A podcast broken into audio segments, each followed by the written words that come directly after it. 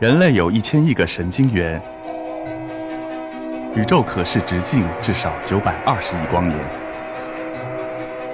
从无限小到无限大，在中科院 SELF 讲坛一起探索未知的世界。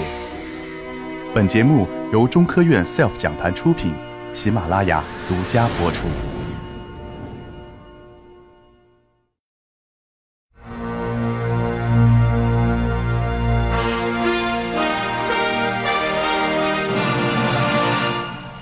大家好，我叫单瑞华，来自于中科院计算机网络信息中心。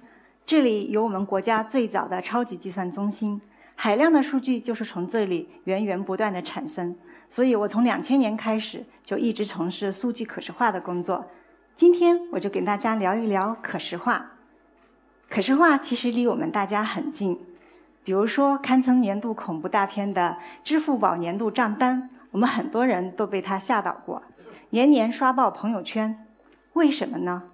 因为可视化太直观了，它把数据转化为形象的图表，让人一目了然，快速的获取信息。包括我们可以追踪自己的饮食习惯、购物习惯，所以看到这样的账单，看了就想剁手。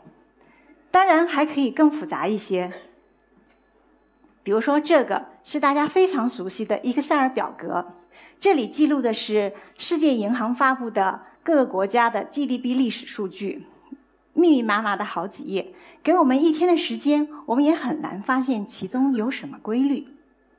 那我们把它画出来试一试。是的，画出来是这样的。我们可以看到各个国家的 GDP 的值，以及它的排名变化。总体看来，各个国家的历史的 GDP 的值一直在增长。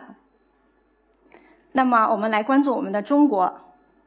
中国在前十几年一直上下徘徊了几次，那么从一九九零年开始呢，它就义无反顾，勇往直前，势头非常猛。那在这个过程当中，我们看到美国依然是遥遥领先，然后是日本、德国、法国。我们可以看到，中国在一直不停的努力超越。那么，在哪一年超过的日本呢？我们看到是在二零一零年，我们超越日本，成为 GDP 总额排名第二的国家。那么，在这个可视化的过程当中，我们还可以跟它交互。比如说，看到排名之后，我突然想，哎，我想看一看法国和中国，重点关注他们，看看中国是什么时候超越法国的呢？那我们可以选中它，然后重点的去看这两个国家排名的变化。那这个时候我们可以看到啊，他们一家中国哎已经超过了法国，这就是可视化。它可以把隐藏在数据当中的规律转换为图像，让数据开口讲故事。那么这里用到的是最简单的可视化的元素——柱状图。那么说到柱状图，我们有必要提一下历史上的一个重要的人物。他叫威廉·普莱费尔，他是苏格兰著名的政治经济学家。他早在两百多年前就设计了世界上第一张柱状图、饼状图和带曲线的这个面积图。而这些图在现在我们还经常用这样的表现形式来使用它，可以见这位普莱费尔的伟大。在可视化历史当中，还有这么一张有趣的图。那它有点像我们刚刚的饼图，但是又不是长长短短不一样。它有一个非常漂亮的名字，叫玫瑰图。故事发生在一八五五年，克里米亚战争期间啊，英军伤亡惨重。一位叫兰丁格尔的护士在收集数据，发现啊，其实大部分的士兵死亡的原因并非战死沙场，而是死于战场外的感染，或者战场上受了伤，没有得到及时的医护而死亡。因此，他就设计了这一张玫瑰图。他把圆分成了十二份，每一个份代表一个月，然后用蓝色的面积表示死亡于感染的士兵人数，红色的面积是真正在战场上受了重伤的而死亡的人数，那灰色的呢就是其他的原因。我们可以看到，蓝色的面积远远大于其他的面积。当他把这样一份的可视化的呈呈现给当时的军队和伊丽莎白女王的时候，一目了然地揭示了战士死亡的真正原因，从而促进了世界上第一个战地医院的建立。正是有了战地医院的及时医治和护理，死士兵的死亡人数从百分之四十二降到了百分之二点二。可以说，这张图挽救了很多士兵的生命，也可以看到可视化对于信息传递的重要性。那么，这位伟大的护士，我们就是我们国际护士节所纪念的护士南丁格尔。那么，刚才给大家看到的这些可视化的图呢，不论是柱状图、饼图、曲线图，还有漂亮的玫瑰图，它都是本质上是统计的可视化的结果。统计呢，对数据分析非常重要，但是很多时候光用统计是不够的。我们看大屏幕的四个呃数据。这四个数据它包含不同的信息。假如我们用通常的统计的方法来看一看这个，分析一下这个数据，我们发现它 x 轴上的平均值、y 轴上的平均值、x、y 轴上的方差以及自身的相关系数完全一样，无法区分数据。那这样的方法肯定是丢失了很多的信息。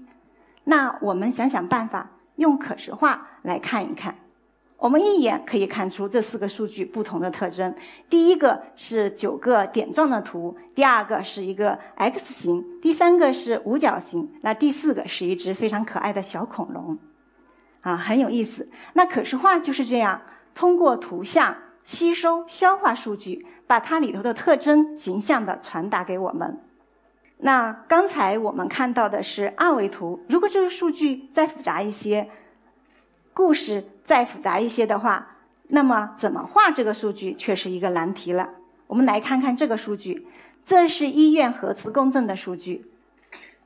那如果我们按照刚才画恐龙的方法来画这个数据，看一看，看看它里头有什么呢？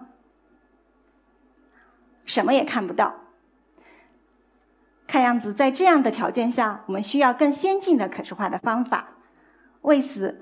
可视化的研究人员提出了一种体绘制的技术。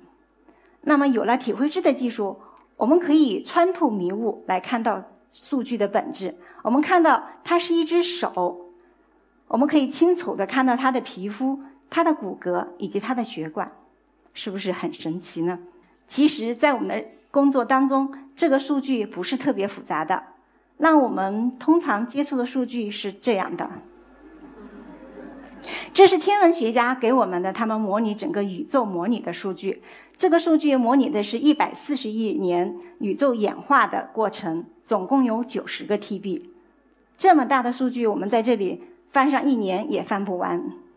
数据如此庞大，故事这么复杂，那它需要更复杂的可视化的技术，用到超级计算机才能把它数据所包含的特征形象的表达出来。那我们天文学家只能画一根简单的曲线，所以当他们找到我们，让我们把它可视化出来，最后我们把可视化呈现给他的时候，他们震惊了。他们第一次看到自己模拟的宇宙以及它的演化过程。现在我们就来看一看一些可视化的结果。这就是现在模拟的现在的宇宙的样子。这些星系经过一百四十亿年的穿行，形成现在的宇宙的结构，大大小小的星系团，不同的星系团之间有雾状的这个纤维状的结构连接。也许刚才右下角飞过的亮点就是我们的地球。我们现在逐渐要看到的是宇宙当中最大的一个星系团，它是我们银河系的一万倍。